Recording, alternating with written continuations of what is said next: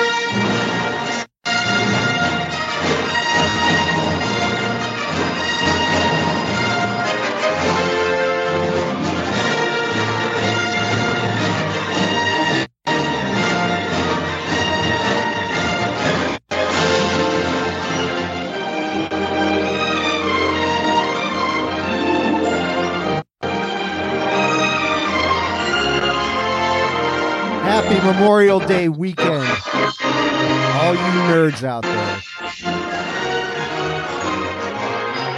You couldn't tell by the music?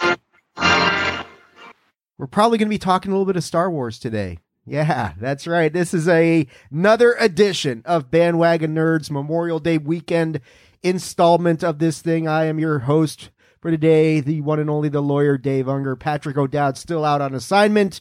We hope Patrick's having a wonderful Memorial Day weekend. Uh, I'm not, of course, alone here today. I'm joined by two of my very best partners in crime for this episode of Bandwagon Nerds. Uh, let's welcome in them, welcome them into the show. The one and only Aesop Mitchell, done updating his computer and getting harassed by artificial intelligence. How are you doing, buddy? Oh man, I am ready and warmed up. Another morning of pickleball action, and let me tell you, them 70 year olds don't fuck around. They're ready to roll at any point in time. And uh, there's nothing sweeter than kicking their ass, them geriatric bastards. It was a, it was great. It was great. I'm so ready for this. I'm happy to be back. I missed a week. I don't like that. I don't like missing. Yeah, that, that it was. Uh, we could have used you a little bit last week, but uh, Tunney and I held it together, sort of, kind of. Uh, speaking of the one and only PC Tunney, the live studio audience, he's here yet again. Tunney, how are you doing, sir, on this lovely Memorial Day weekend? Yes, happy Memorial Day weekend, everybody. Thanks for tuning in here to Bandwagon Nerds, Chairshot Radio Network. Glad to be here, boys. Big show today, really big show. Lots of uh lots of information, lots of uh Star Wars talk coming, lots of uh too many trailers. I had to leave a couple of them off. It's just like shit, we got too many trailers this week. I gotta I gotta pick and choose which ones. I know I left off a couple of Aesops, but that wasn't intentional. It was I know well, I'm, I'm offended. It was Man inten- versus DC, man. it was intentional, but it's just like I, we can't just do eight trailers. That's not going to work so well. Yeah. uh, we got a little bit of news, not a whole lot of news that we're going to talk about. That's not Star Wars related, but yeah, I mean, you know, Gorr the God Butcher looking like the cover of Queen's News of the World album. We're going to be talking about that in a little bit, at the risk of offending one Mister O'Dowd with that comparison, but kind of right. But uh, we're going to start off first off. Let's talk a little bit of uh, big series drop. Actually, a couple of the series drop this week. We're not going to do any Stranger Things talk because I haven't watched any of that yet. I think my wife are, and I are saving that. But first two episodes, Obi Wan Kenobi, the brand new Star Wars streaming show on Disney Plus, dropped on uh, Thursday night, Friday. I think they let it out, let the cat out of the bag, so to speak. We've all watched the first two episodes. I'm going to turn it over to just like general thoughts. I mean, we're not going to do a blow by blow review of this because it's still up in the air. You know, what we're going to do once Patrick gets back next week, whether the focus shifts completely to the boys, which is highly likely. Um, we know he's not very fond of reviewing two shows. So let's not review Kenobi. Let's just give our thoughts about these first two episodes and, and what do you think of this thing, Tony? I'm going to kick it over to you first. I know you and I were talking off air about it.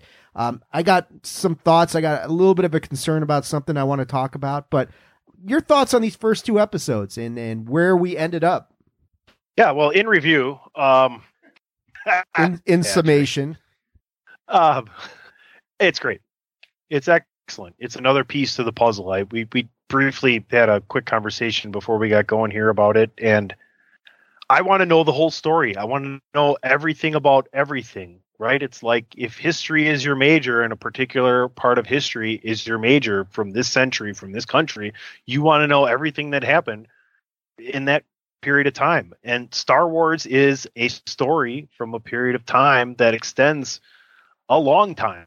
I want to know everything that was affecting everything, even though I may already know the outcome and what's going to happen in the future. But I want to know what led to everything else because I think it allows me to enjoy it in a more full aspect. I don't know if you can, if that makes sense, right? Like I, I want, I want the full story. Yeah, I mean they. Before I kick it over to Aesop, just a general kind of thing here. You know they they said that the uh, sequel trilogy wrapped up the Skywalker saga, but they keep now filling in the gaps of that saga that they've just concluded.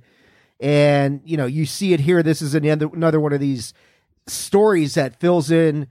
And it does. It, it's set in the right in this great sweet spot of a timeline between the prequel and the original trilogy, where you know that that 10, 20 years that Obi Wan is in isolation on Tatooine, watching Luke grow up. Um, so you know they're kind of this is this is right in that in that wheelhouse. So it's a it's a fascinating story. I think it's one that most Star Wars fans, I'd say, were curious about. And and if you said, hey, we're going to do a story about this time frame, I think most of us who are Star Wars fans would say, I'm in.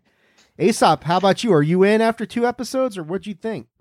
Absolutely, and I think uh, this is nothing against Mr. O'Dowd, but I think he he is doing everyone a big disservice, especially after seeing these first two episodes.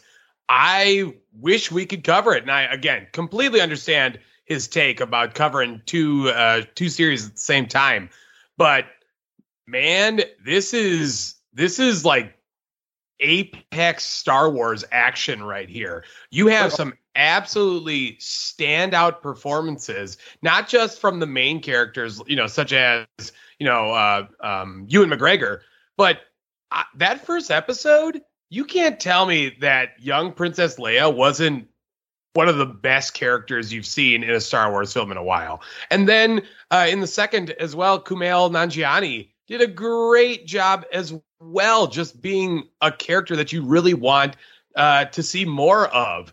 And that's not even you know talking about such as like the Inquisitors, who I, I am convinced at this point I want an Inquisitor series, you know, something a little bit more episodic where they're just hunting down Jedi.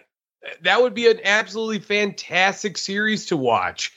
Um, I I'm really in on Obi Wan Kenobi. Uh, the, the one gripe that I have is episode two. Leia is falling, and uh, Obi Wan reaches out and uses his force powers to, you know, float her down to the ground. Um, first of all, what happened to all the bounty hunters firing at him? They just disappeared. Second, like she dropped to the ground, and as soon as she touched, he was around the corner. Like there he was after she just fell off of a what? I don't know, 12 story building. You know, whatever. Those are nitpicks, but I was laughing and griping at the same time from that. I can't wait to see more. So I, I may incur your wrath here a little bit on this on this point. But first off, I love the show. I, am with you guys. I, I, wish we could cover it in more detail. I understand, you know, no one wants two and a half hours of, of a of a of a podcast. Um, it, it, it does. I think Aesop's right. We are we are touching upon as far as Star Wars storylines go. This is this is the apex of Star Wars storylines. The relationship between Obi Wan and Anakin slash Vader is the stuff of they did a whole freaking trilogy about this. So now you know you're filling in this gap. Here's my thing, and I want to throw this out there to you. I, I, I didn't have an issue, and I'll say this: I did not really see this coming that Leia would be the center of this story. I mean, I think going into it, we would have said, well, there's going to be some interaction between Obi Wan and Luke, but introducing Leia and her story uh, was completely unexpected to me. Now, that being said, I do have a little bit of a concern about the portrayal of Leia because I agree with you, Aesop. First episode, she was really strong. Second one, and it maybe it's just me, but I got a distinct in a few places a Jake Lloyd sort of feel coming off of her with some of what she was doing, and and it kind of put me back a little bit. And I'm like, you know, you know, and again, it's like okay, you're casting somebody as ten years old, which is a a tough sell for any child actor, especially in this sort of an environment. But there are a few places in there I just got this sort of this Jake Lloydish. Some of her dialogue was coming across, and I was like, "Ooh, that sounds kind of like Phantom Menace sort of thing." And I don't know if they want to go in that direction. Now, they've got a great story that's wrapping around that, and and and you know, I don't think you know we're going to be Leia centric for very long. Um, I thought it was important to introduce her. I want to see. Hopefully, we get something between Obi Wan and Luke, and the character or the actor playing Luke as well. I was just like, ah, you guys probably want to be careful about spending too much time on this Am I completely wrong, Aesop, or, or you know, what do you think? I did not get the Jake Lloyd feels. I, I think this is, uh, to me, it, it doesn't have the same sort of feeling. Um, eh, now, first and foremost, let's go back to the you thought it was going to be more Luke based. Really, what is there with Luke? you know, and even in the original trilogy, you know, he's he kind of knows of Ben Kenobi, but he doesn't know anything about him.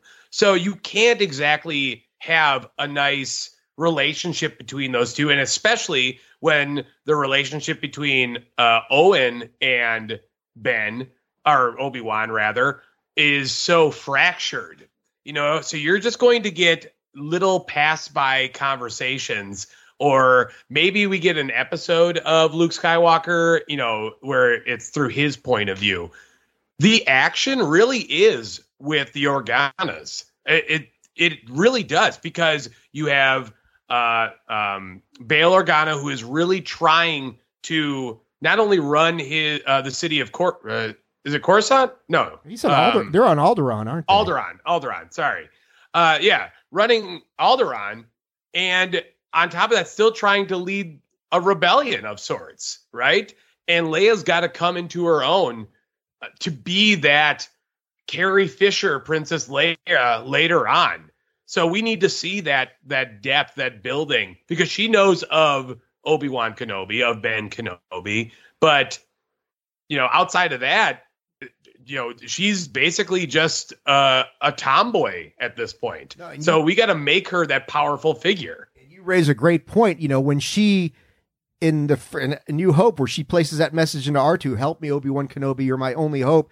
That kind of does take on a whole new meaning after watching these first two episodes. Okay, she knows very well who Obi Wan Kenobi is, and, and and when you start to kind of fill in the gaps that the story is trying to fill in, it's like, oh, okay, I get that. That makes sense. Now, here's the thing, and I was talking to Tunney and, and talking to my nephew about it. We were driving out to the golf course yesterday, and it, it comes through loud and clear here is that the moment of real and and I'll say this, Obi Wan is to me is haunted by his own failure in that first episode and goes into hiding and and you know yeah I, I get it like like talking to my nephews like I, I don't want to see this turn into like you know the same thing like Luke went through with Last Jedi where he's haunted by his own failure with Ben. And I don't you know I he goes I don't want to see another story about that and I get that. But yeah you could tell in that first episode Ben wants nothing to do with being a Jedi buried lightsabers in the middle of the desert um and, and is punishing himself for his own failure. But Yeah. In that second episode where you know and, and it's important because if you really think about it he thinks anakin died on mustafar. He never knows until this moment when reva riva or whatever her name is tells him that anakin is darth vader. That in that the last scene basically of episode two where he's trying to come to terms with the fact like oh my god anakin's still alive. You get the feeling like maybe somewhere in the back of his mind he thinks of what padme told him there's still good in him which is you know is he going to try and redeem him in some way and that moving forward is going to be obviously the big thing with this story but yeah that was that was some really powerful stuff So first things first, though, you know, because of that, you are going to have a story of Obi Wan redeeming himself. Because as of right now, if he's having these type of nightmares, that means he is not at one with the Force, right? I mean, that is that was one of the main story arcs in uh, you know, the early trilogies with Anakin is that he's having these nightmares. Jedi's don't have that. They they don't. They're at peace with everything around them. Um, so the fact that you know we're kind of having these little sh- hints and shades of dark side in uh, Obi Wan Kenobi, that's kind of a cool factor. That I don't know if, how many people looked into that, uh, but that was one of the first things that came to mind. Is like, why is he having nightmares? He shouldn't be.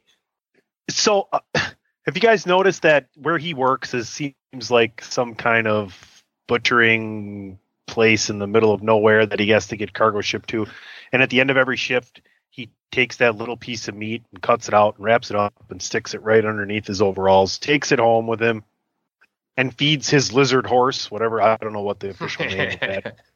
You know what I'm saying? You guys don't know either, so. Um, I, I bet a lot of people wouldn't know the name of that particular creature, which is seems like a lovely creature. Um, were you waiting? And I think it still might happen, if especially if he goes back to the job here, maybe a little denial of what happened, and been like, "No, I'm going to go back to normal again."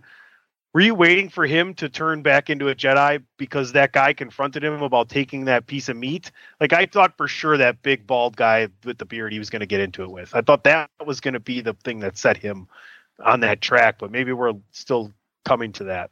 Yeah, you might get that uh, after he's readopted himself as a Jedi and reintegrated himself. And I mean, and you think about it in this episode when Re- Reva's about to, you know, confront him and the Grand Inquisitor shows up, he's holding his lightsaber. You know damn well he has not clicked that thing on since he turned that off after killing or thinking that he killed Anakin. So that moment where he's actually going to power that thing up is going to be hugely powerful for him. But I think, yeah, it might be like one of those moments, like in Superman 2, where he gets his powers back and goes to the diner and kicks the trucker's ass. You may see Obi Wan come back there, and this guy's going to rip off somebody else, and and, and Obi Wan's going to intervene and and that sort of thing. But yeah, it's it's man, it's it's a really compelling series right now, and just seeing Vader in the Bacta tank, uh, you know, getting you know the treatment, the same thing that was that um, Boba Fett was getting in that series, same sort of thing, trying to get healed, and just hearing that respirator click on, man. Fun fact: It is called an Eopie, or a snoot horse. Snoot horse. Snoot horses for the win. Uh, yeah, but it, I mean, he is he is feeding that and that sort of thing. Any other takeaways you guys had from these first two episodes that that strike you as something that we really need to talk about more? I mean, Aesop's right. The Grand Inquisitor, the whole relationship there, and and just kind of like the power struggle within themselves, and the Grand Inquisitor think- biting the dust. You know, I think there's more to the relationship between Anakin and Reva than we think, and I think the majority of the rest of the series is going to be between Obi Wan and Anakin. The kind of the the the meeting towards that. I think that's how this season's going to end on the precipice of that meeting, and that's we're going to have more of this. This is it's going to be multiple seasons of this, I believe. I uh I, I will say I was thoroughly shocked by the Grand Inquisitor's uh, quick demise. You know, I, I wouldn't have been surprised if that would have happened. You know, episode five, episode six, whatever.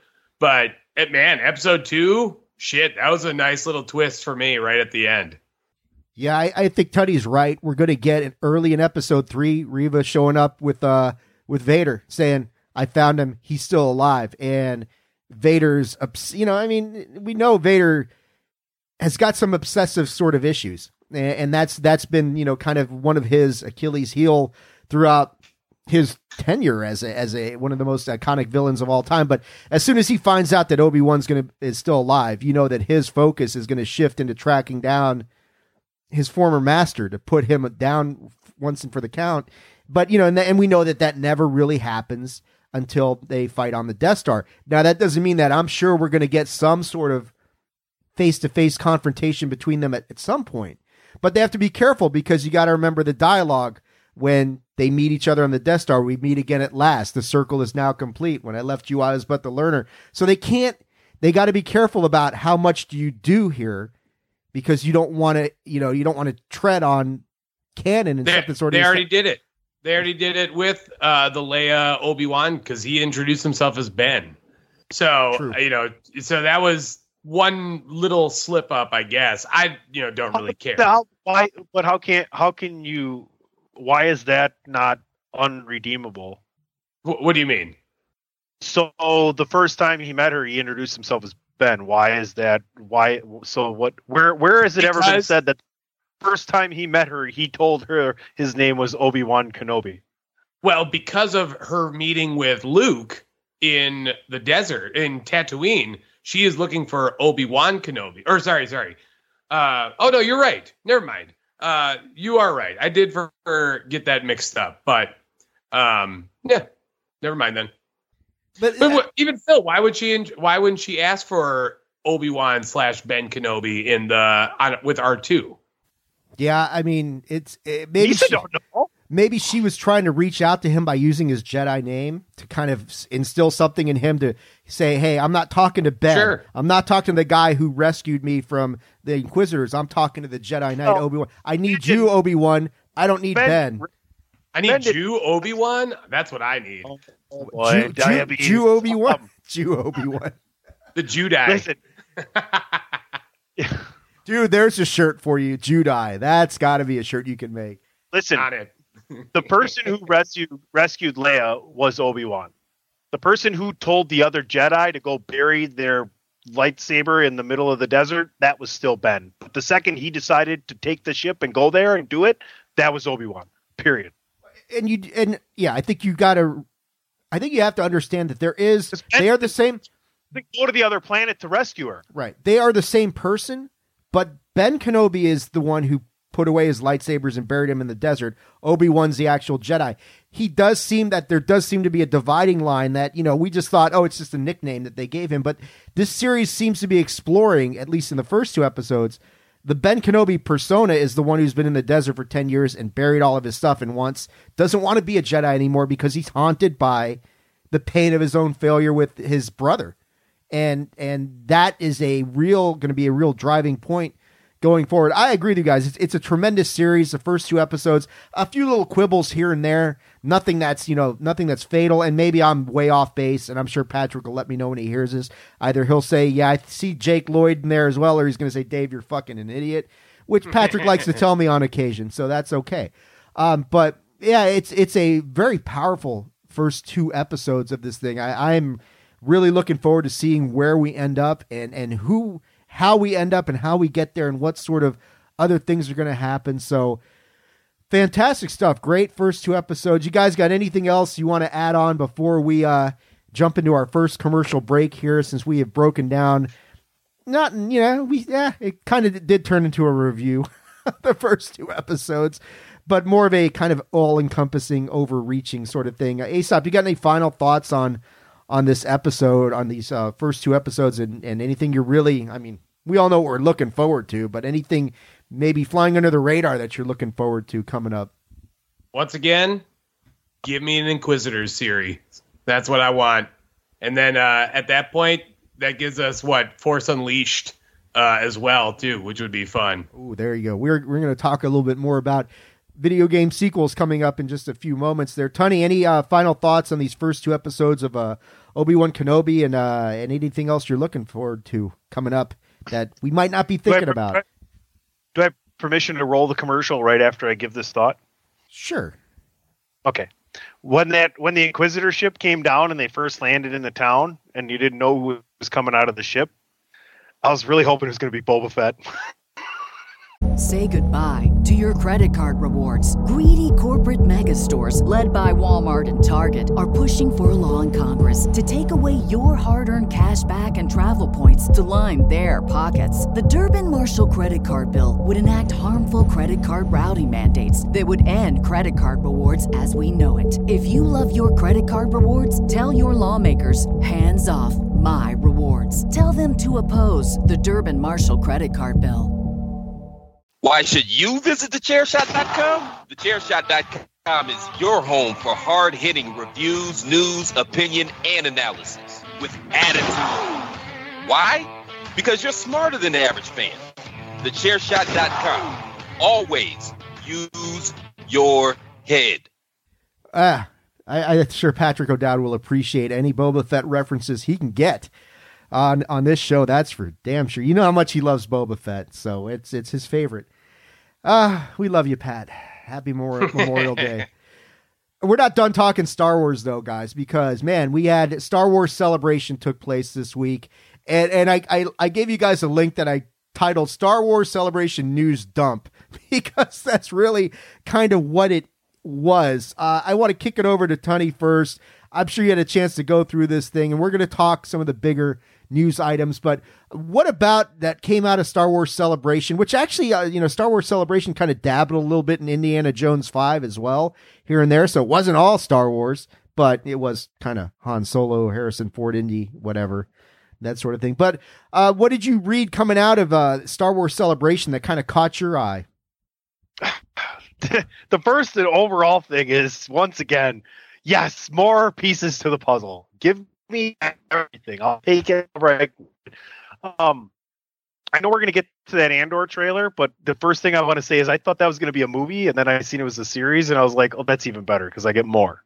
Um, so that's where I, I, think I'm more leaning towards streaming series now, even though I like to watch some things in the theater. But man, uh, the Survivor trailer was really good there was a whole bunch of stuff in here. We got some Ahsoka news. Uh, Skeleton Crew was officially announced with Jude Law.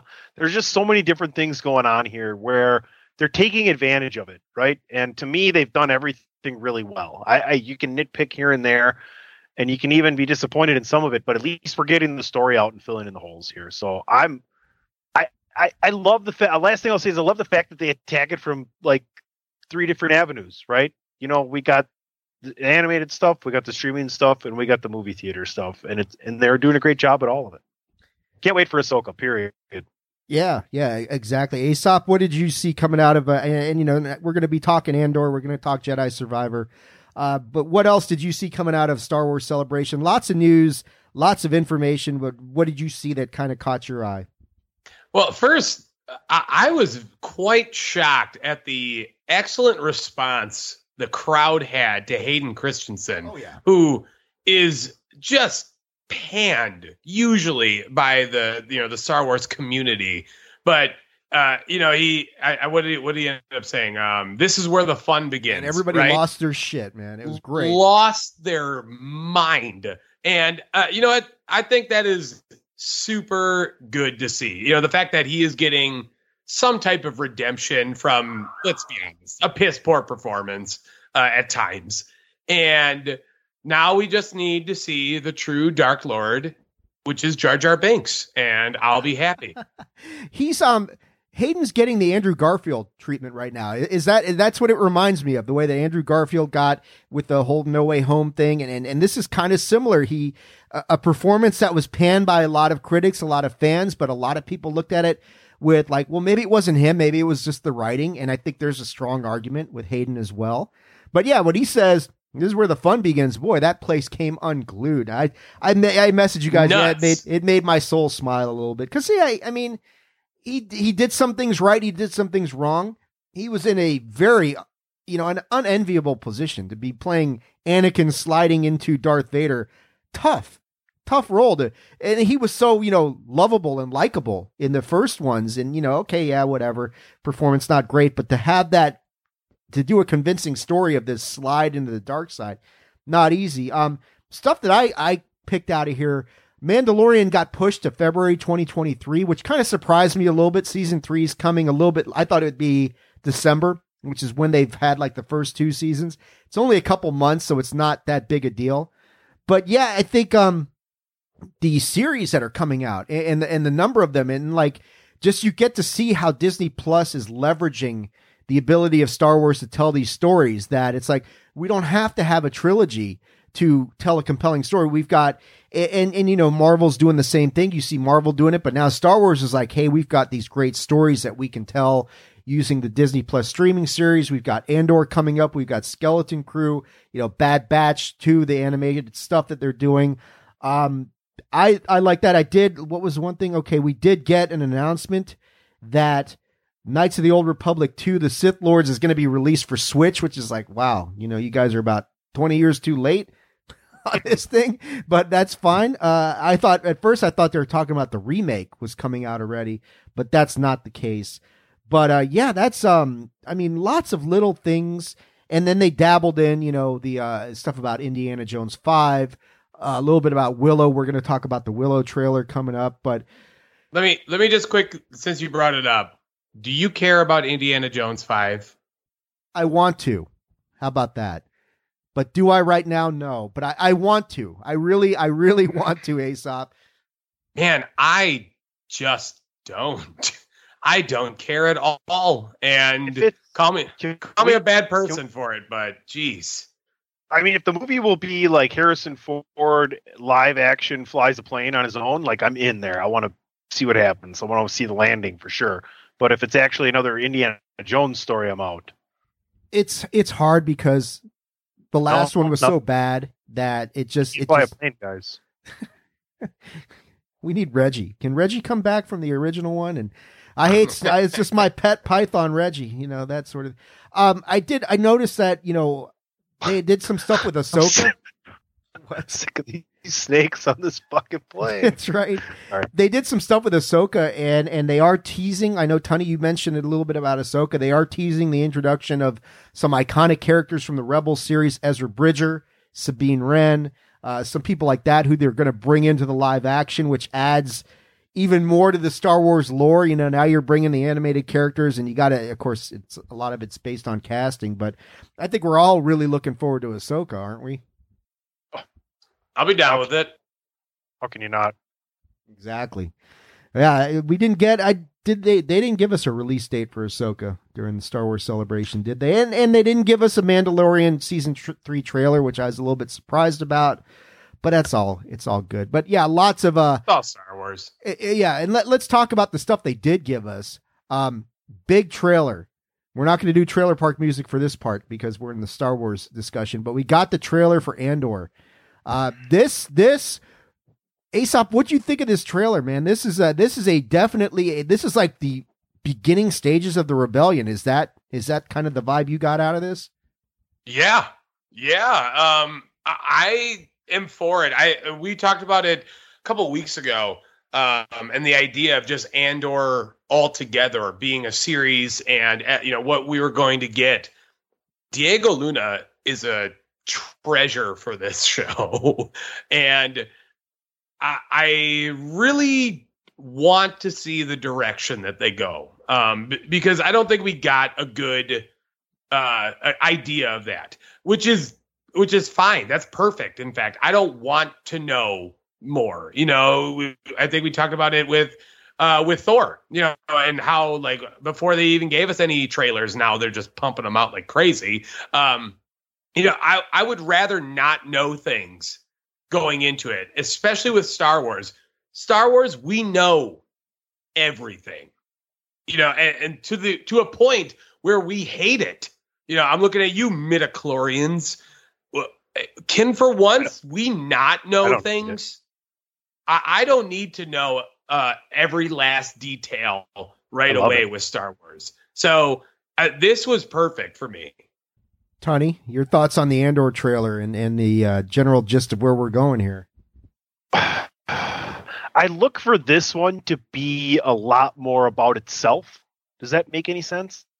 Whereas a lot of the things we've seen reach to other storylines, whereas this should be more centralized on hey, you said it. This is the start of the rebellion. Let's focus on that. I don't need to know what's going on over here and over there. I want this one to be centralized on that. Whereas other series, you know, Mandalorian, things of that nature, it's important of what's going on around that as well. But I think a centralized storyline here would be great because the backstory of the rebellion is another piece that we need to tell. That was one of the best parts of Rogue One is that outside of Vader, we got nothing else really Star Wars related. That was awesome. And it's one of the things that made that um that movie, movie, so great. I know it's like Patrick's one of his favorites of of any of the Star Wars movies ever. Uh, it is my favorite, like I, hands down.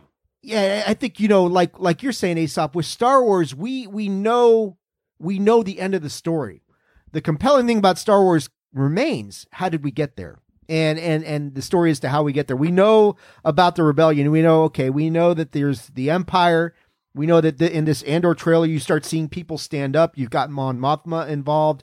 Her kind of origin story and how she becomes the focal point of the rebellion, like the leader of the rebellion. This is certainly going to tell us that story. But yeah, it's like we talk about it with Marvel a lot, like cosmic stuff versus street level stuff. This feels like a very street level series as far as Star Wars is concern- concerned. Like Tony's saying, with Mandalorian, you've got all this other stuff going on with Jedi and and and Grogu and and and and you know the uh the Mandalorians Boba and all that Fett. sort of stuff. Boba Fett as well. Yeah, we got to throw a Boba Fett mention in. That's a they should give us a commission on that shit. But anyway, this this show is like more street level as to what's happening, the origins of the rebellion. Like I think you guys are right. Rogue, uh, you know, Rogue One. It's very much kind of cut from that same cloth. So I think this is going to be a tremendous series. And it's coming very soon, August 31st, 2022. That kind of came out of nowhere. I, I didn't expect the release date to be that quick. Did you guys? I knew it was going to be quickly. They they said it was probably going to be around that August September part of the year. So, yeah, I wasn't super surprised. I'm not going to complain. If you got it, I'll take it. Yeah, if you got it, I'll take it. Tony will take all the Star Wars he can get at this point. It's yeah, just... it's all Star Wars. Yeah, more boba. I would love to see like a uh, Jar Jar Binks and Boba Fett, you know, uh, buddy series. Comedy. Ooh, yeah. Or let's get like the Jar Jar Binks Boba Fett holiday special. That would be perfect, man. Yeah, yeah fit and then we're gonna, Arthur we'll as well. Tie, we'll tie Patrick to a chair and make him watch it for 48 hours straight. yeah, where they where they just explicitly say how R2D2 is inconsequential to the entire story. Yes, exactly. Wow. Patrick just... just Patrick just walks out the room. Misa crazy. Misa crazy. Misa crazy. You know, you know tomorrow when he listens to this recording, oh, we are getting a fucking yeah. It's gonna be amazing. Yeah, yeah, yeah. Worth every second. For sure. Uh, yeah, it's like it's like it's like the equivalent of waterboarding for poor Pat. There, just like we're gonna strap you down. He's got to listen. He's yeah, got to listen. It's poor guy. Uh, let's talk. Uh, we did get a trailer for Jedi Survivor, which is a follow up to uh, which game is this?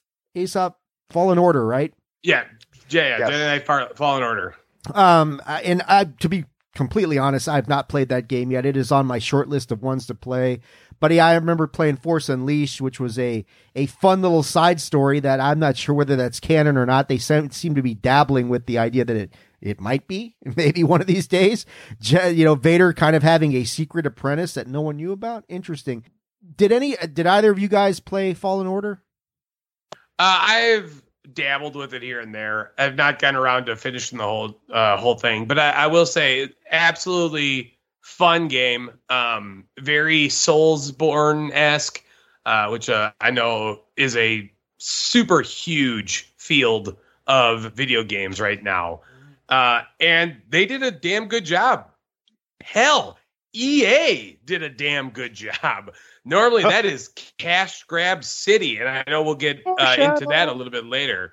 Uh, but yeah, they did a fantastic job with the, the game that they presented with uh, a great voice cast as well uh, and compelling stories. You know, we're actually seeing that now in the uh, Obi Wan series, which uh, you know, with the third sister, you know, we have a lot of those in um, Fallen Order. So I, I can't wait to see how they expand on it, and I'll probably buy it and then not play it for like six years.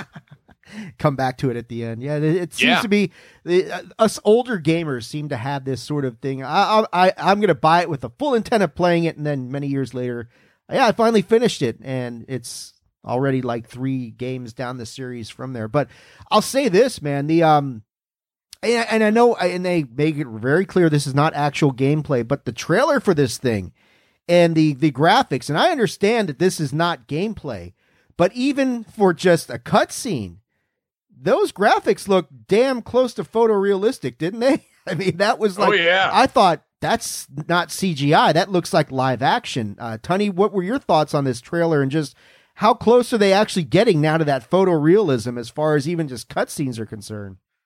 Yeah, I mean, especially with the cutscenes, when you're not actually infiltrating the gameplay along with that, they're just knocking it out of the park. But even even so, I mean, we've we've had the, they're doing it so well in so many aspects of the game, not just the visualization, but the sound matching it and everything else, and it's going to be great. I I have not played the Star Wars games. I played one like ten years ago. I don't remember which fucking one it was. Uh, a little bit with DP, but I have enjoyed the fact that in having been playing Fortnite here over the last however many months, for May the fourth week, they did throw lightsabers and blasters into Fortnite, and it was it was cool for a couple days, and then it got old, and they got rid of it after a week. But slaying someone with a lightsaber when you're used to shooting guns all the time was pretty sweet.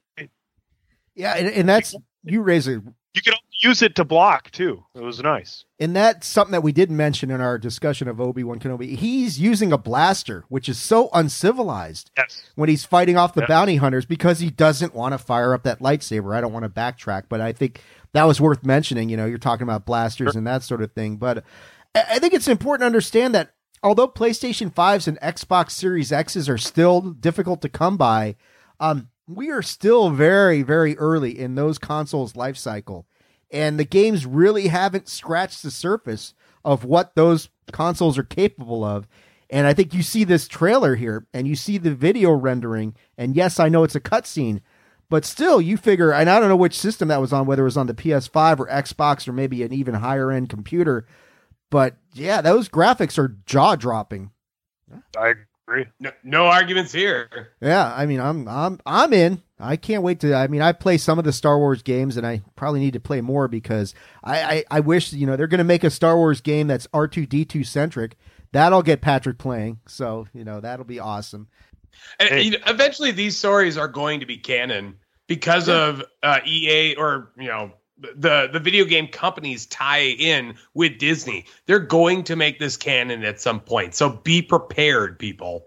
Yeah, you might want to play this to know the full story, as Tunney says, because they're probably going to inject it into the uh, the canon. I can, cannot, I can't pronounce it. The canon of the. Uh, I was going to say something else, but I'm just going to stick with canon.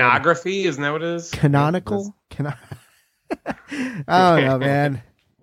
Anyway, so that's that's kind of like uh, I mean, we could spend a lot more time talking Star Wars, but I think we want to move into the non-Star Wars edition of the trailer park to talk some trailers because, as we mentioned earlier, there's a bunch of them that we want to get through. Uh, the only thing that, yeah, the only thing we really got Indy, Indiana Jones related was just like one scene of just Indy with the fedora on, and it's okay. Where are you? Are you somewhere with more of these crystal fucking skulls, or, or are we somewhere cooler this time? so that's kind of the only thing I, I took from that. But we're going to roll this beautiful banjo music, and we're going to get to the uh, trailer park, the non Star Wars edition of the trailer park. Uh, let's get the banjos going in here.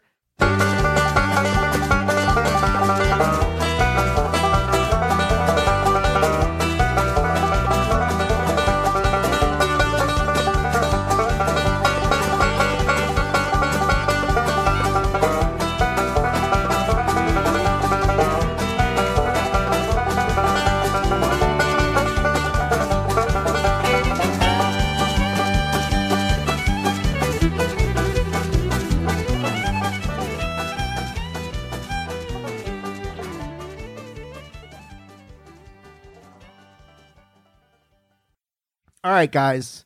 Let's talk about it. This is this is uh you know this is the episode where we're not intentionally trying to piss off Patrick, but I think we're unintentionally going to at some point and at many points on here. Let's let's begin by talking about Aesop mentioned it.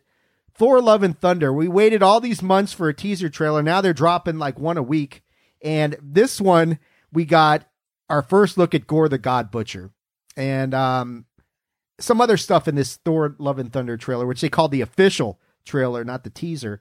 Uh, you get the kind of the introduction of uh, of the mighty Thor, Jane Foster's sort of thing, whereas Thor's reaching for Mjolnir and it gets snatched away from him, and it's Jane, and they're kind of you know the interaction between them is kind of cute, I guess you could call it that. But uh, I I mean, me personally, I like the teaser trailer better, but yeah, the let, let's let's get to the elephant in the room. Gorr the God Butcher makes his appearance. Christian Bale's character, uh, basically saying he just wants to kill all gods and you get into that sort of situation. But a lot of discussion about the portrayal of the way Gorr the God Butcher looks, and Aesop did when it came out. He puts up the uh, the album cover to Queen's News of the World. And it looks like Frank the Robot, dude. He looks like Frank the Robot. You can't fight me on this. No, I can't. I mean, there's there's some similarities there that are a little bit disturbing, but um, you know what? Uh, let me. Okay, we'll we'll come back to you and I, Aesop. Tony, you, you saw this trailer what were your thoughts of the trailer overall and and, and this Gorr the God Butcher thing? Um, how are you feeling about that after watching this trailer? I'm okay with it, I guess. Um, I don't, I'm not in love with Christian Bale. I can tell you that, but we'll see what happens. I think the thing I love the most about seeing the trailer or a couple different trailers for this movie is the fact that it looks fun. You know, we've really been on a serious run here in Marvel, and this looks like a kind of a mix it up. Let's have a little bit more fun. Everything's been so heavy. Um, that that Waititi charm, you know that that's Taika right there. Can we make it Kevin Love and Thunder? I, I like that commercial. That's I was gonna. I was good. Yeah, that was good. The Tyler Herro promo was good. They've been doing a good job with the NBA. Yes, exactly. Aesop, your thoughts on the trailer overall? And I know you know neither none of us are exactly feeling Gorr the God Butcher. We'll have to wait and see. But yeah, I'm like looking at it and saying, man, that's Bruce Wayne. Damn it, Bruce Wayne with silver paint all over him. That's that's not what I wanted, but that's it's all right. Uh, look, you had to change up Gorr. Gorr in the comics does not look like that, and if for me, if I would rather have a photo, uh, like a CGI version of Gorr, in which you know he's comic accurate, or if I want practical effects, uh, you know, version, give me the practical effects every time. I think he looks good. I, I actually don't hate on the fact that he looks like Frank the Robot, but he does look like Frank the Robot. Uh, with some touches of like Kratos from God of War in there as well. Yes, there uh, you go. But uh, overall, I'm excited for it. I think this looks great. I thought we had some a lot of fun. Like uh, PC said, it it definitely doesn't feel like we took a step back from Ragnarok, which is awesome. Uh, I am intrigued by the number of gods we are going to get as well. You know, we've We've made mention to Zeus many a times. Obviously, we're going to get some more Norse uh, gods as well. If you saw in uh, on the poster, uh, they recognize the actress who played Lady Sif. Uh, so she's coming back, which I think is kind of big news because you know we were wondering where the hell she went in the you know past couple movies. Um, this is going to be a good time. Oh, and uh, Moon Knight as well. We got Moon Knight and Wakanda and gods. Uh, so let's go. Let's see how many gods we can actually kill with uh, Gorr. And with the way that uh, Taika Waititi has said that this is the most terrifying villain he has yet he has seen. All right, prove it. Put up or shut up, people. That's saying a lot considering how badass Hela was in, in Ragnarok and everything yeah. that she wrought upon Asgard with her with her wrath and all that sort of thing. Uh, yeah, that's I, I, like who's at Korg. Is that his name? The guy who's kind of narrating the core, narrating the beginning of Thor. He went from dad bod to god bod. You know. it's like, and then, and then yeah, you've got Zeus kind of like trying to strip away his clothing, and, and he does too much of it, and and uh, you've got Valkyrie and uh, and Jane Foster just sitting there saying, "Should we help him?" It's like, oh, later, you know, you want a grape, and they're just kind of watching Thor's nakedness, and uh, I think I think Tony brought up a great point. It's a fun trailer. This looks like it's going to be a fun movie. Uh, you know, they're going to dabble in some darker elements clearly because Gorr's going to be going around slaying gods everywhere. You know, With, who also just has a tragic story altogether, which I, I would assume that they don't stray too far from. right? Yeah, I, I think I think they've got to make you got to give. Why is he so mad and killing all these gods, and how is he able to do that? So his his role in this and how they explain that is going to be very interesting to watch. But yeah, it's it's a cool trailer. I tend to agree with you, Aesop. Yeah, he look you know Gorr may not look like we thought he would because they strayed from the comics, but yeah, really, if you're going to do CGI version or you're going to add some actual realism to this, then you know, yeah, Christian Bale comes across kind of a kind of creepy in this whole thing. So good stuff there. That's going to be yeah, that's coming out just wow. We're like a month and a half away from that, so not far away from uh, Thor: Love and Thunder or Kevin Love and Thunder or whatever kind of Love and Thunder you want. Let's um let's talk about the other trailers. Uh, we got what is this? The seventh Mission Impossible installment, Dead Reckoning, and it's like it's like Deathly Hallows. Now it's Dead Reckoning Part One and Dead Reckoning Part Two. I'm guessing this is the culmination of the Mission Impossible stories, uh, at least the Tom Cruise variation. I haven't seen a bunch of these. I've seen a few of them. I've always thought they're good, but I haven't like watched them religiously. Uh, this trailer looked fun though. Uh, Are you guys Mission Impossible fans? And if so, what are your thoughts on this? Well, PC's shaking his head no. Uh, well, I'll I'll come and and bring a breath of life. This is a series that does not die, and it's for the better because they have all outside of maybe Mission Impossible two been fairly solid movies across the board, which is surprising because you can only do so much. But they've done a great job bringing in fantastic cast. Yeah, I love the addition of Simon Pegg. He's a just makes movies in that uh in that uh like that helper role, that secondary character. You bring back Ving Rhames, who is easily one of the more popular characters from the original uh, as well. And I, pff, Tom Cruise looks fucking good for being what is he late fifties? Right? Is that isn't that where he's at? Yeah, Early fifties.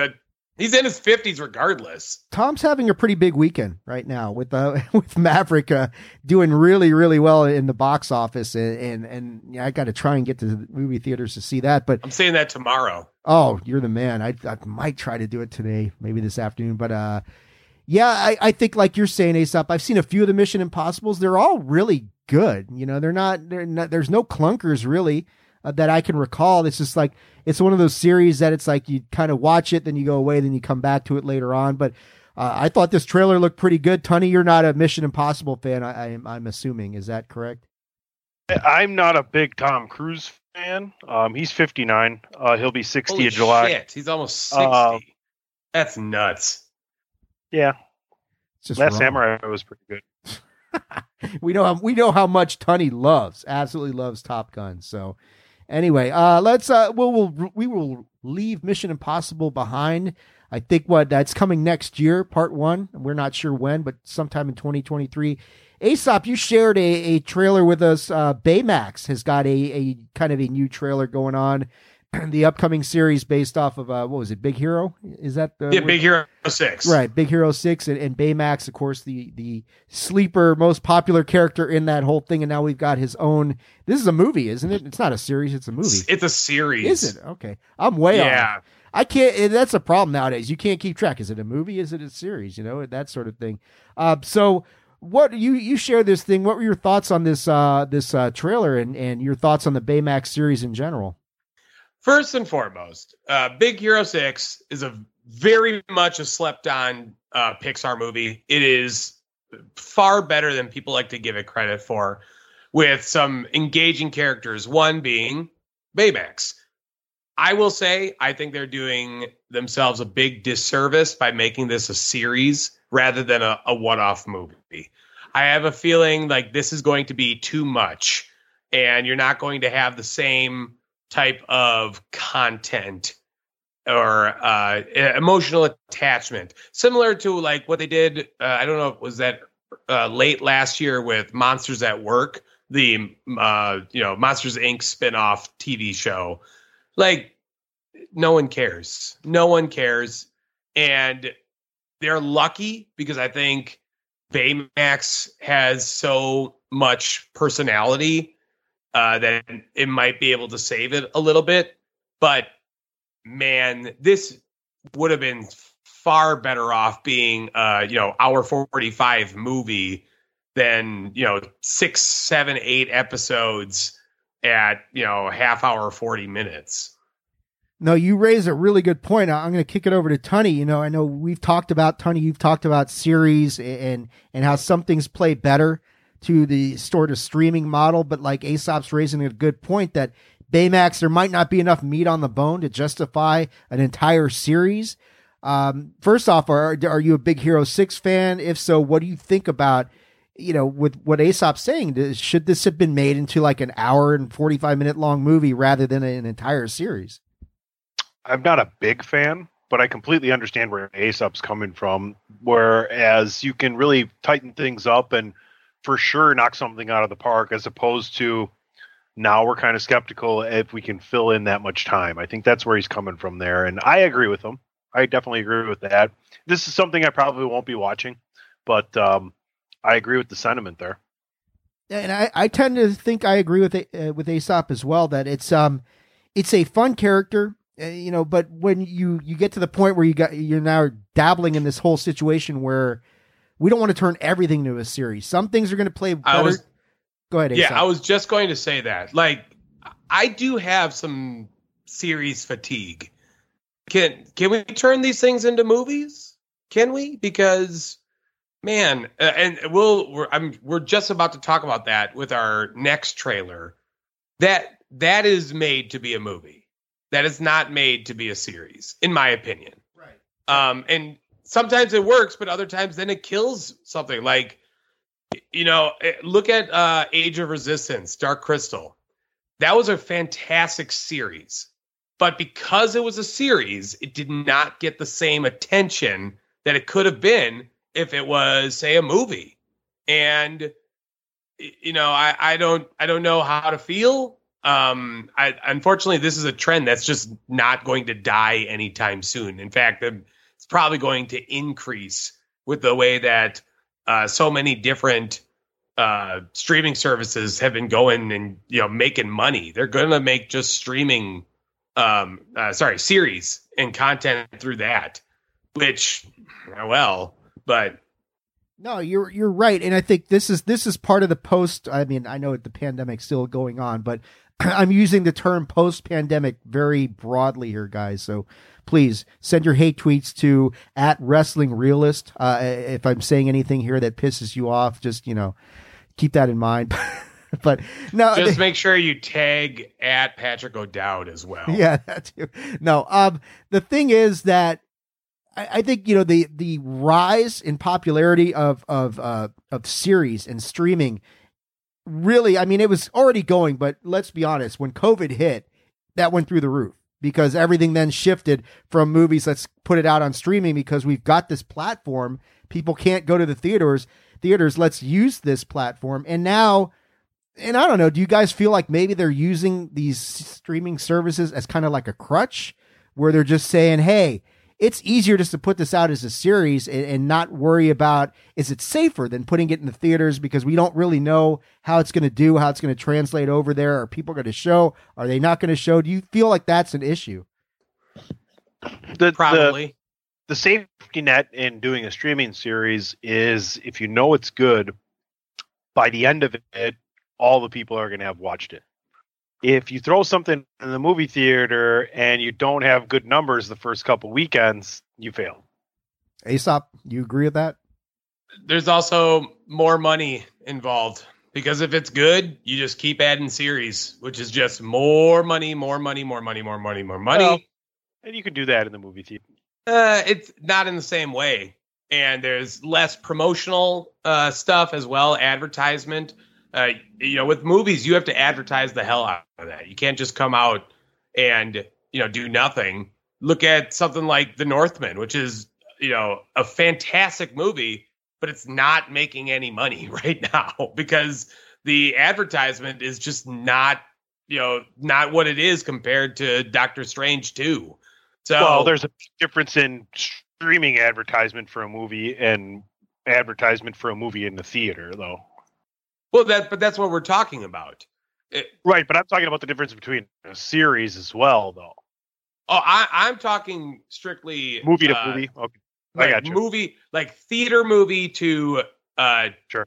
to series, like streaming series, and Well- that's that's a fair statement too. But I um again, I feel like Baymax would have been better as a the- theatrical release.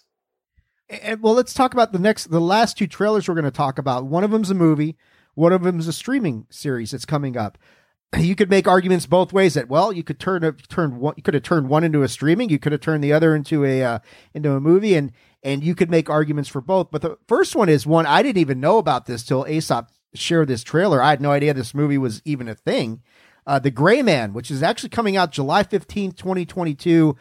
Chris Evans sporting a porn stash that they even make fun of in the trailer, which is excellent. Gnarly. And and Ryan Gosling, uh, you know, uh, as part of this uh, this thing, and man, this is a very interesting sort of movie that they got coming up. Um, Aesop, you shared this thing, so I'll turn it over to you first. What about? I mean, I didn't know about it till I watched the trailer that you shared. And I'm like, oh, I'm in. Uh, but what about this thing really grabs your attention? It has a similar feeling to uh, Drive, uh, which you know people lauded uh, Ryan Gosling for, and I, I think it has that same sort of potential to be something like that. Now, I, I believe that's a Netflix movie, isn't it?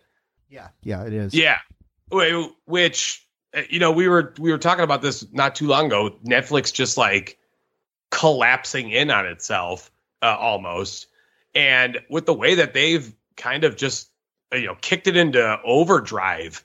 You know, getting the movies like The Gray Man out there. Uh, obviously, they they won the bidding war for Knives Out two and three, which fuck not, the first knives out is one of my favorite movies uh, of you know the like recent five years i would say if not maybe longer you know they're they're coming out strong and to me this is a strong movie Yeah, Tony, what did you think of this trailer? And it- did you know that this project was coming? Was it out there, or, or if you didn't, then what are you are are you in after watching this uh, trailer like I am? I Had no idea and don't really care. Tony just raining on our parade, Aesop. You know, Sorry. Just being what are you good for sometimes tony jeez Wow. Ooh, Free good movie God, tickets. y'all. Free movie tickets. Absolutely nothing. say it again I I dug the the uh, trailer a lot. The uh, the notion of of Chris Evans of Captain America being a heel for the first time since he was what Lucas Lee and Scott Pilgrim. Um, kind of is going to be cool, man. That's going to be that's going to be some uh, fun stuff, man. Uh, Tony's checking out on us. Oh well, he's got he's got some business to tend to. Aesop is just me and you to bring this this puppy home, man. But let's I do it I think we can handle that. That's that's going to be okay. well he knew we were uh, we're about to talk willow and there's no chance he cares about this show at all and and I got it here. We're going to talk the Willow trailer, which came out during Star Wars Celebration.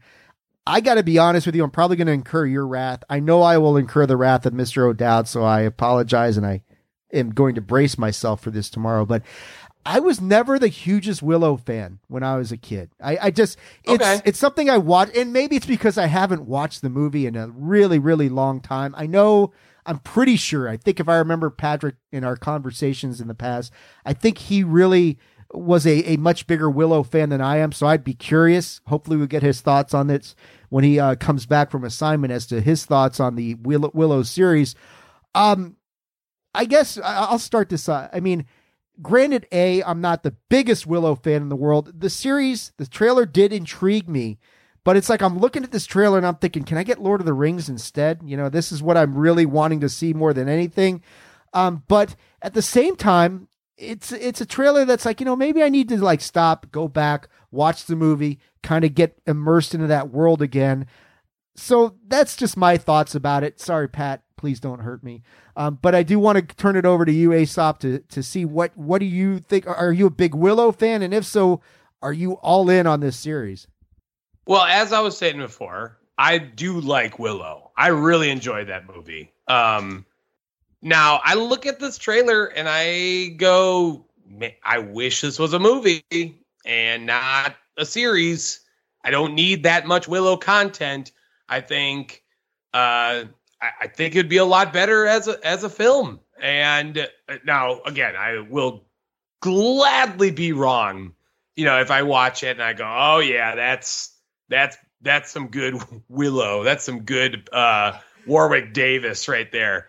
Um, I, am a little concerned uh, for Val Kilmer. I don't. He is supposedly a big part of this series.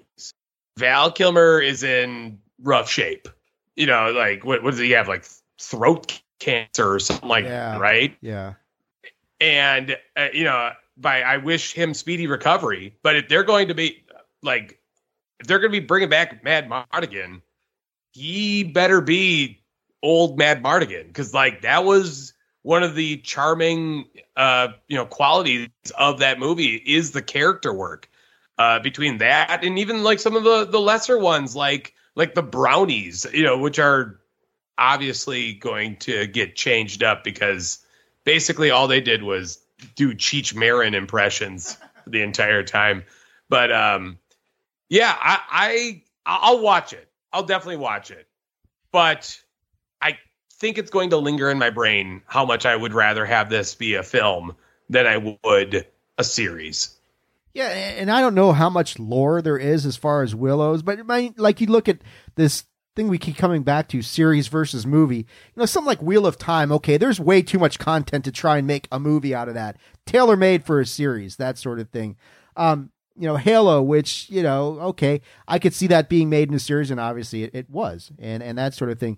Willow is kind of one of those things that, yeah, if this is a spiritual successor to the original, then why aren't we just calling it Willow 2, putting it out in movie theaters and saying, here you go? Um, you, you raise you raise a good point. I don't know if there's enough.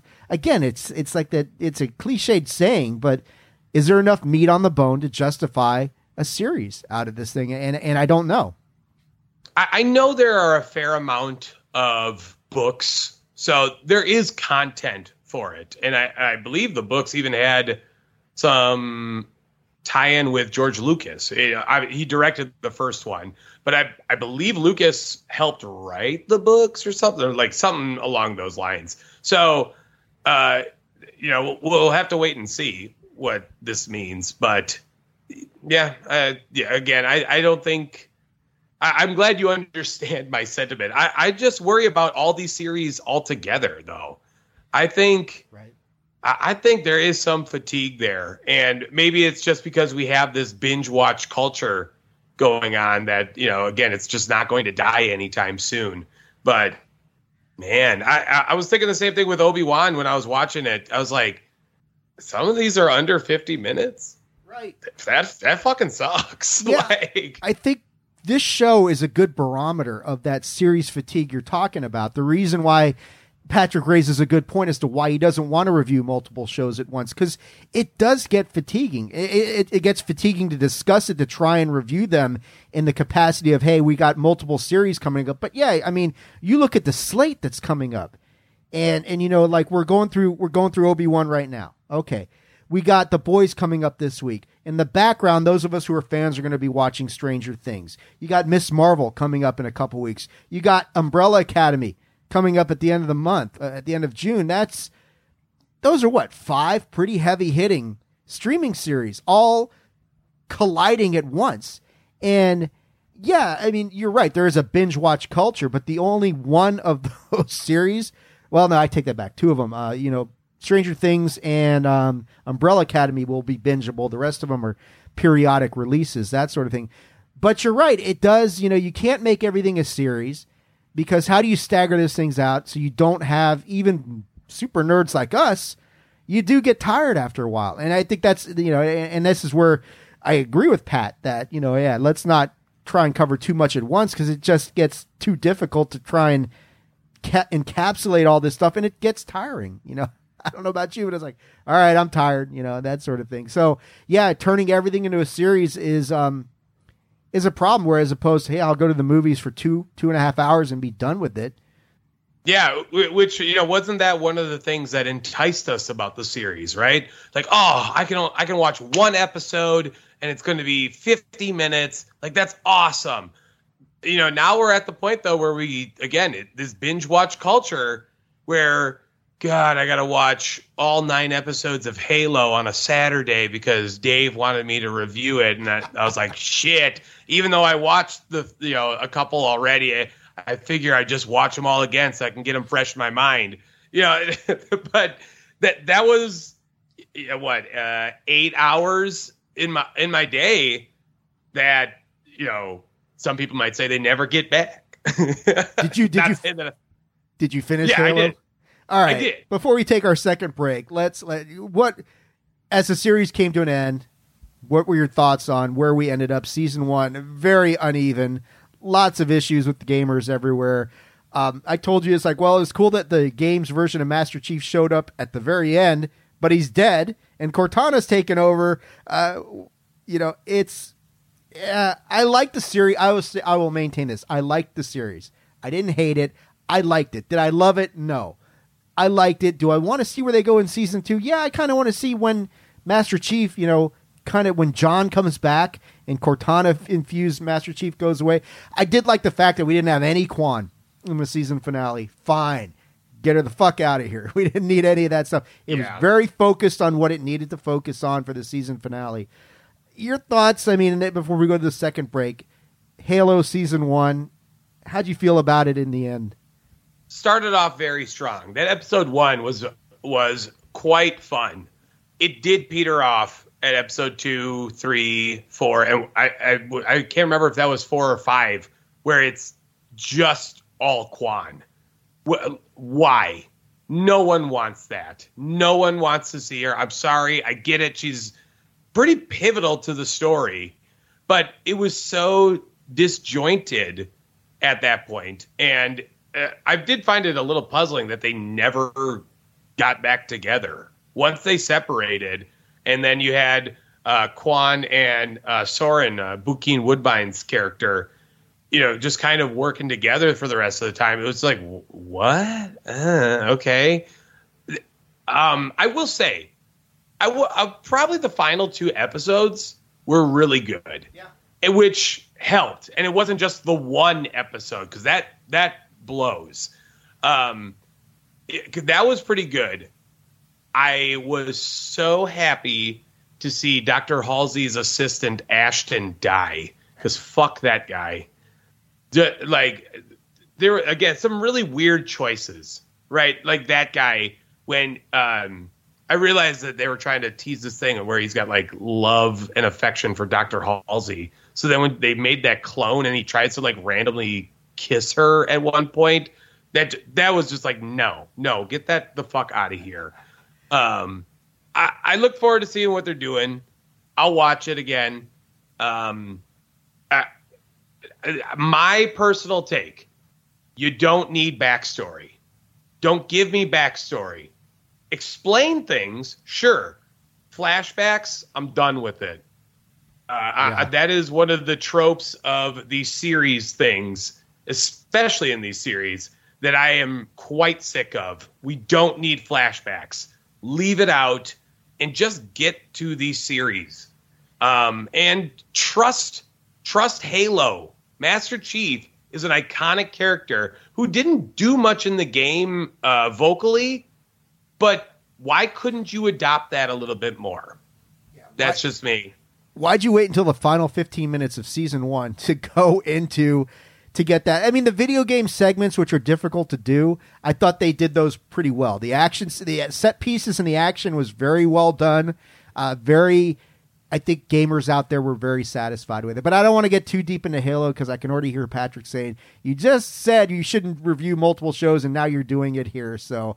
No one fucking cares. Ah. That's right. Uh, no, I just I, I the only reason we're doing it is because I did kind of ask Aesop, hey, what do you think of Halo? And I know you did go and you went through the trouble of reviewing it all for this show, so we might as well talk about it. So Yeah, I I, got about halfway through. I got about halfway through, and then I I had other stuff taking my time. So I, it was like, well, I could either watch the last four episodes, or I could go back and watch the whole thing.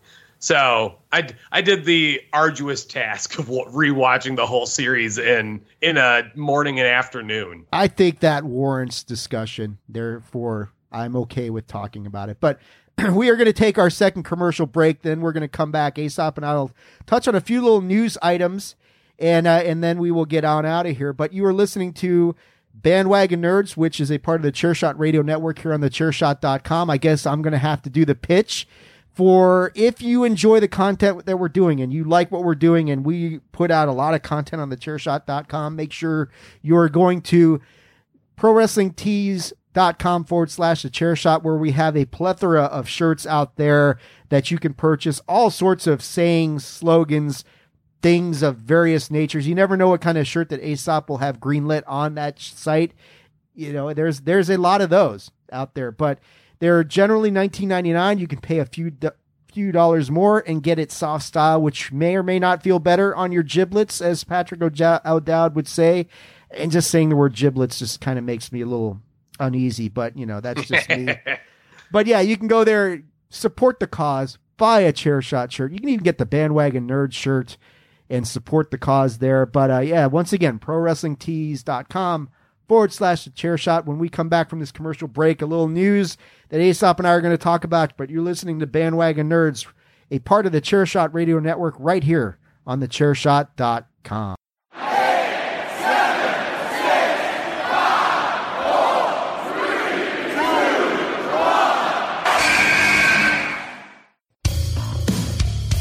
This is your boy Kenny Killer telling you to make sure you check out thechairshot.com, bringing you breaking news, interviews, podcasts galore, everything pro wrestling. Make sure you check it out, thechairshot.com. All right, Aesop.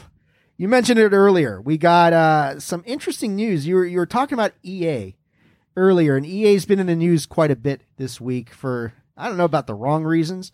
As far as they're concerned, it's the right reasons. But big question is is is lurking out there.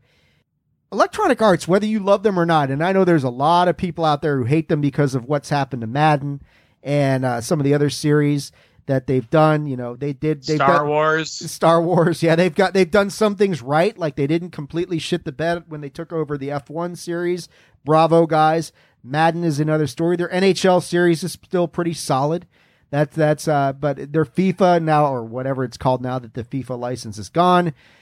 Well, hold on. I- I'll quickly chime in on that. That's FIFA. That's not EA. Yeah, that's right. FIFA's being cocks. Right. And, and and EA doesn't care because they've still got the licensing rights with all the actual clubs and all the players. All they lost was the ability to call themselves FIFA. Who gives a shit? You know, if I can still have Bayern Munich, but it's called EA Soccer. Fine. Who cares? EA? Football 2000. Yeah. No one's going to care as long as we've got the licensed uh, teams and players and that thing. So, yeah, FIFA, like you said, is just a dick. But all that aside, EA is still one of the largest gaming companies in the world. Uh, the fact that they're looking to, and, and, and we've heard a lot of different things. Are they for sale? Are they looking to be for a merger? This is a day and age, Aesop, where we're seeing a lot of big mergers going on with video game companies, a lot of things consolidating. Um, what are your thoughts on this? Is EA up for sale, and and and is this something for the industry to be worried about, or is it just a business opportunity for Electronic Arts out there? This is huge. EA has a lot connected to them. And, you know, we talked about things like, um, you know, Bethesda getting bought out uh, by Microsoft, and Microsoft just buying up a lot of things in the first place. If EA is truly up for sale, that would. We we just had it not too long ago. I forget um what company got bought out that was you know record breaking Activision and Blizzard got bought out by somebody, right? was yeah was but was it was it Blizzard altogether that uh that really shook the ground? I can't remember exactly. It doesn't matter. All I'm saying is is if EA is truly up for sale, you're going to have an even bigger acquisition number. That is going to be record setting with the amount of properties that EA owns. And basically every legitimate sport game, which just pumps money every year. I mean, the the industry has already changed drastically. This will change again. And we're going to start seeing some type of weird monopoly shit, I think. Uh, because uh, Sony's already proven that they don't do not want to work with the other companies. Um, you know, now Nintendo and Microsoft have a decent partnership, so that benefits them. But you know, not something like Bethesda. You're not going to see, um, what's it called uh, on PlayStation, like Fallout or uh, you know, Elder Scrolls. Those are huge titles. Uh, you know, Doom the Doom uh, and Doom Eternal were huge titles again, owned by Bethesda. You're not going to see that on on PlayStation because you know they don't want to work with them. And to think that you might not see something like NBA 2K or Madden on one of these consoles, holy fuck. Yeah. Holy fuck. Yeah, you're talking I mean and there's so many people who play Madden on on, you know, whether they're playing it on the PlayStation or, or the Xbox. And we, let's be honest, a lot of people aren't doing it on Switch, that sort of thing. But, but I think, yeah, I mean, you're looking at, and, and I'm just looking at some stats here, Aesop, just for context for people. 2022 alone has seen the two largest, am I looking at this right? The two largest acquisitions yeah. uh, yes. in, in video game history. Microsoft acquiring Activision Blizzard this year, 68.7 billion billion. Uh, Take Two Interactive got Zynga. Wasn't Zynga like Farmville and that sort of shit? Holy uh, shit! For in this year for twelve point seven billion. Yeah, um, I'm going to tell you right now, if EA is truly up for sale, I expect it to be fifteen billion. Here's another one. You mentioned Sony Interactive acquired Bungie this year for 3.6 billion that's interesting. Bungie, of course, for those of you we were talking Halo a few minutes ago, Bungie's the ones who developed Halo in the first place. Now, yes, 343 took it over many years ago. But yeah, I mean, you're talking Sony acquiring the guys who developed, uh, didn't Bungie develop Destiny as well? I'm pretty sure yep. that, that, so that happened this year as well. Yeah, if you get Electronic Arts getting bought by, I don't know who they're looking for. Maybe, I think I've heard Disney as one of them, but Disney. Yeah, I've also heard Disney and Apple. Yeah, those are massive. You look at those two; those are two of the biggest companies that could possibly exist out there between Disney and Apple. And my lord, um, so yeah, Electronic Arts is still a major, major, major player in the video game industry. If they're really looking for a merger deal like what we've talked about here, it's uh, industry shifting for sure. Like you're saying, Aesop. Again, I wouldn't even be surprised if it's more than 15 billion. I could easily see that going to 20 billion. And that's an insane number. like, holy shit. Like, that is a seismic event of epic proportions. That is a 12 on the Richter scale. Uh, that that would just be monumental and legitimately would put you know a certain council or you know company out in front and it could kill one of the consoles now you know nintendo's kind of saved because you know they they are geared towards a different audience right and you know they they have their content but imagining something like microsoft not having any of those ea sports games on their xboxes oh my god, oh my god. Yeah, that's that's uh that is a definite industry shift. I mean, I would imagine if you get like Disney or Apple buying EA, it's going to beat this Take Two Zynga. Uh, I think yeah, you'll exceed twelve point seven billion. Now you're not going to get the Microsoft Activision numbers because those are ridiculous. I mean, that is sixty eight point seven billion. That's that's insane. But you know, you're talking the guys who develop World of Warcraft, which is still going 20 years later and still adding expansions. The guys who do, do Diablo, the guys who do Overwatch, uh, the guys who do StarCraft. So that's that's a little bit of a different sort does, of. Does um uh Call of Duty fall underneath that EA banner as well? Who does Call of Duty? Isn't that Bethesda? I'm not sure if it's Bethesda. No, that's not that's not Bethesda.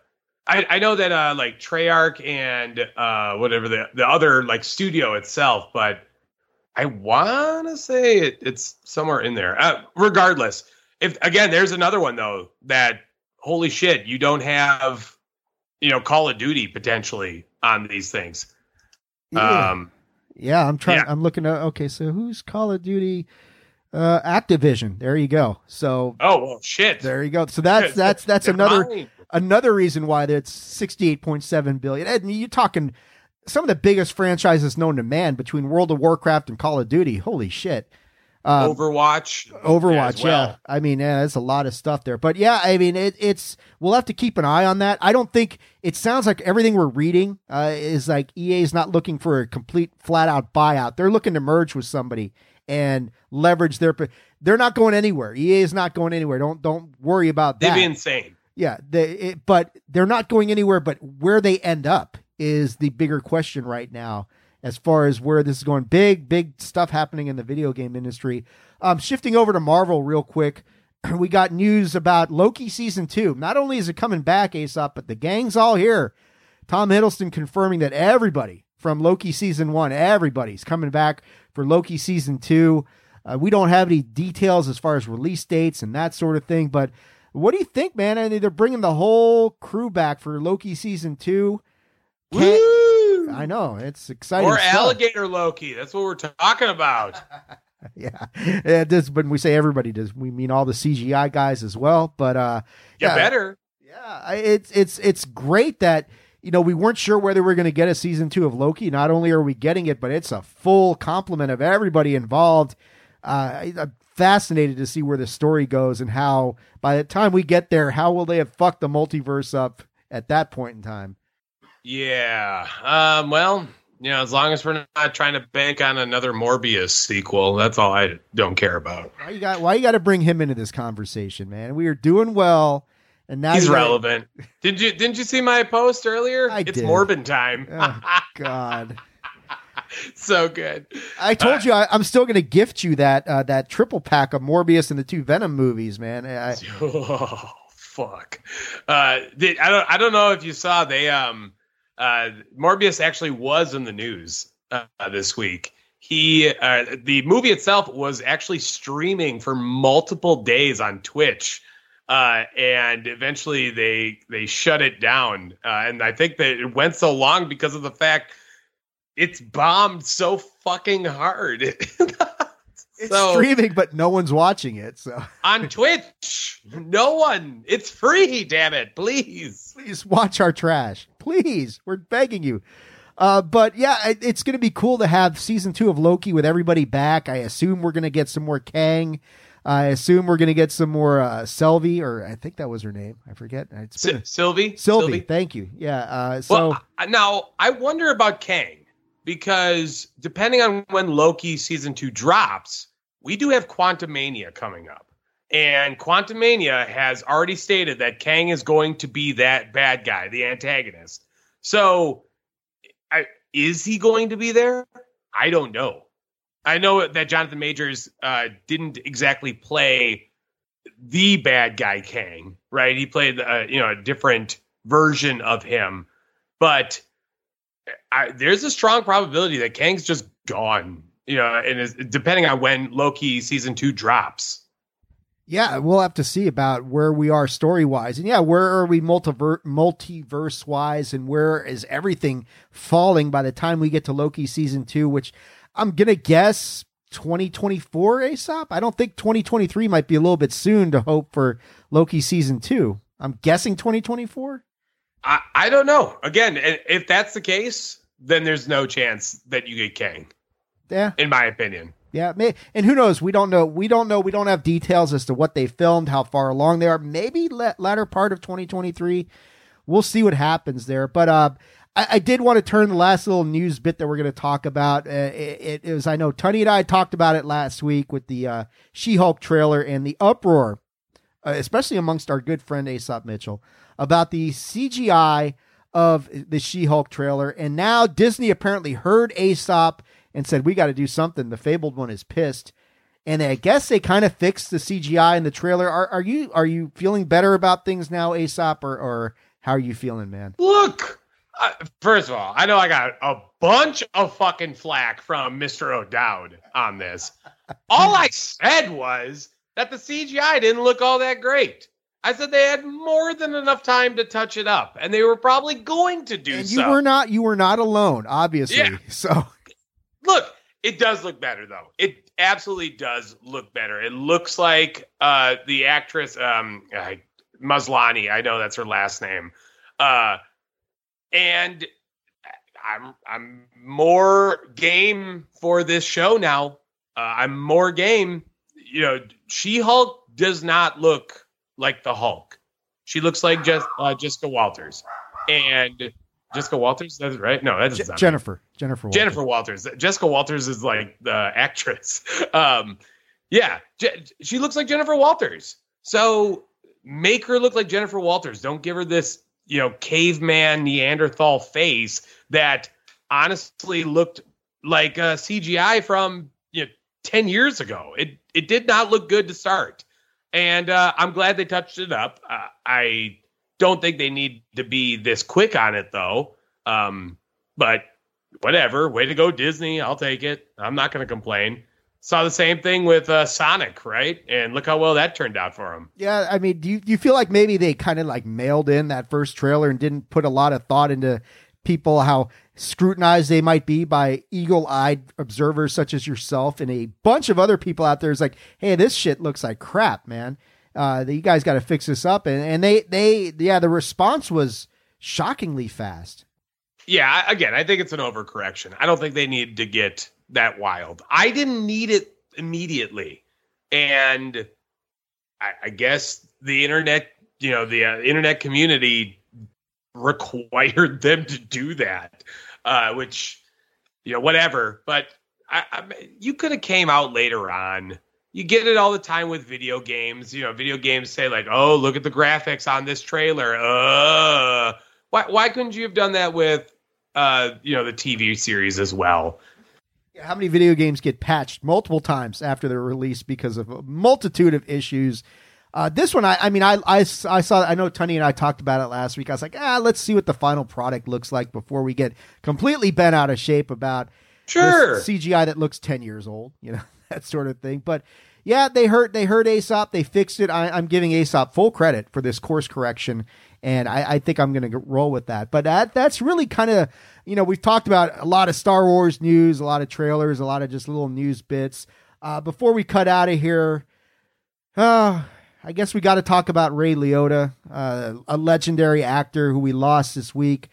Died in his sleep filming. Where was he? Dominican Republic or, or somewhere? Puerto Rico? Something like that. Puerto Rico, I think. Yeah, filming a movie. Ray Liotta, of course, uh, from um, Field of Dreams, he was Henry Hill in Goodfellas, probably this most well known role.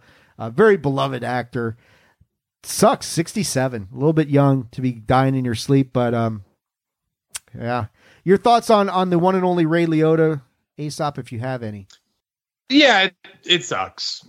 I'm happy that he passed in his sleep because we've been unfortunately talking a lot of deaths lately, and they have been not so pleasant.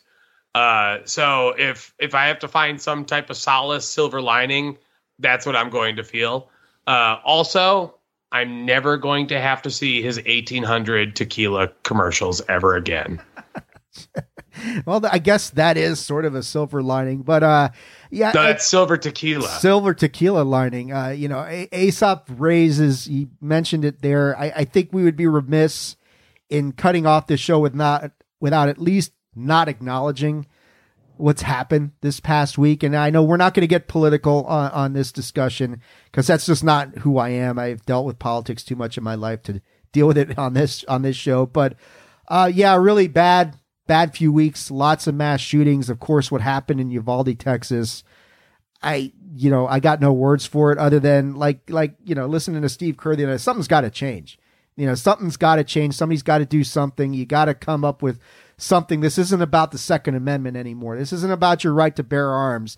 This is about the right, the right of people to purchase a specific type of arm that is killing children and a lot of other people all the time. You got to do something about that. I, it, it's, it's, it's, enough. You know, I mean, it, it's just you know, you watch it what happened down there, and I mean, our thoughts and prayers and condolences to the everybody down there. It's just it's ridiculous. And and you look at Buffalo, you look at what happened here in California. Now you got this shit in Texas. Uh, you just go back, Sandy Hook, Las Vegas. It's it's all the same kind of weapon. And I know people are fucked up, and I know they're insane, and I know mental health is a big issue as well. And nobody sane goes into a elementary school and blows kids away fine.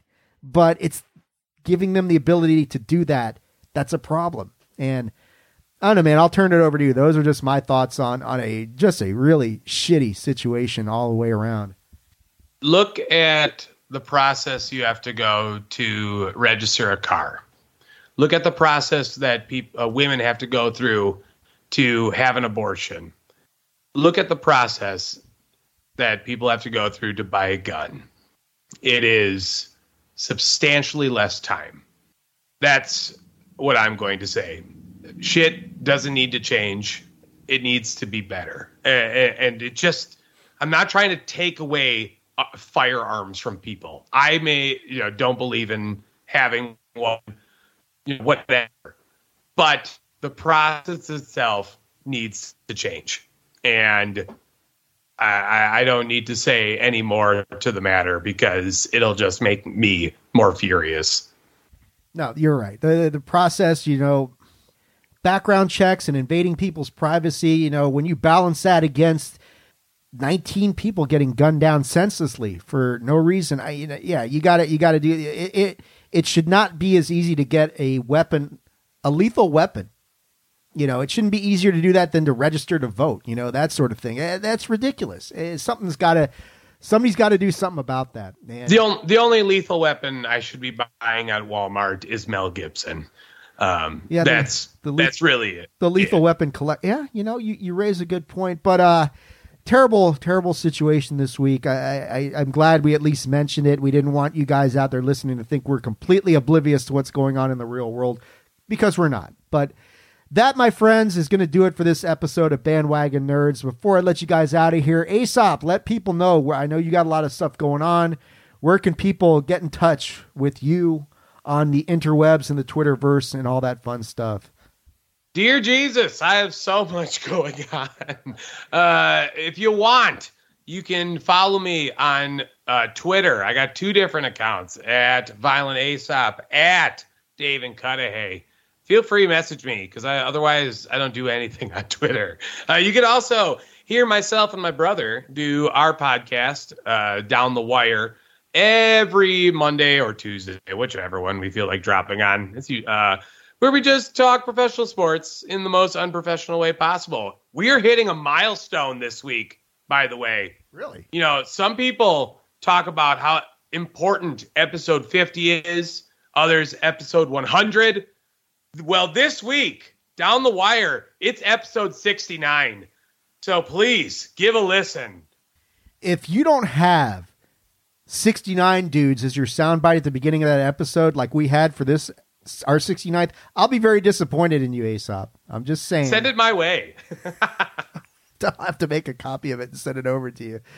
Uh, yeah. Uh, as for me, you can check me out on Twitter at AttitudeAg. That is at AttitudeAGG and on Facebook.com slash Attitude of Aggression. Also, please make sure you are checking out the show at Bandwagon Nerds. Please do not send your hate tweets to Patrick O'Dowd. That was just a joke. You can send them to me or maybe you know at the real C plat, you know, if you really want to get funky with it, because Chris is he's got nothing going on right now, so send it over that way. But that's going to do it for this episode of Bandwagon Nerds. Uh, we will be back next week. Hopefully, Patrick will be back next week. I'm sure we'll be talking about the boys, maybe some more Obi Wan Kenobi. You never know. We'll see what happens. But that's going to do it for this week's episode. On behalf of PC Tunney, who I know who would he would be giving you his information if he didn't have to bail out of here, and the one and only fabled gentleman, Thank you again for tuning in. We will be catching you soon. In the meantime, get out of the basement, celebrate Memorial Day. Hopefully, it's a good weekend for you guys. We'll catch you guys next week. So long.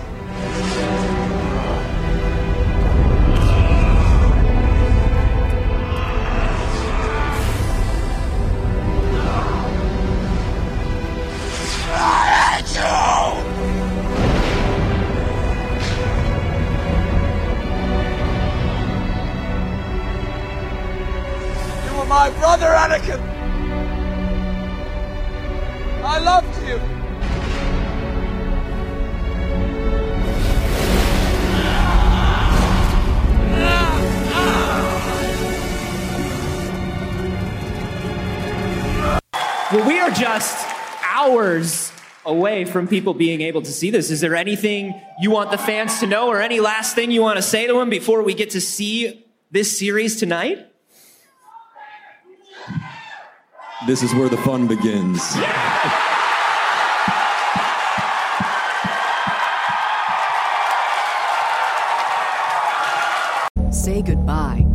credit card rewards. Greedy corporate mega stores, led by Walmart and Target, are pushing for a law in Congress to take away your hard earned cash back and travel points to line their pockets. The Durbin Marshall credit card bill would enact harmful credit card routing mandates that would end credit card rewards as we know it. If you love your credit card rewards, tell your lawmakers hands off my rewards. Tell them to oppose the Durbin Marshall credit card bill.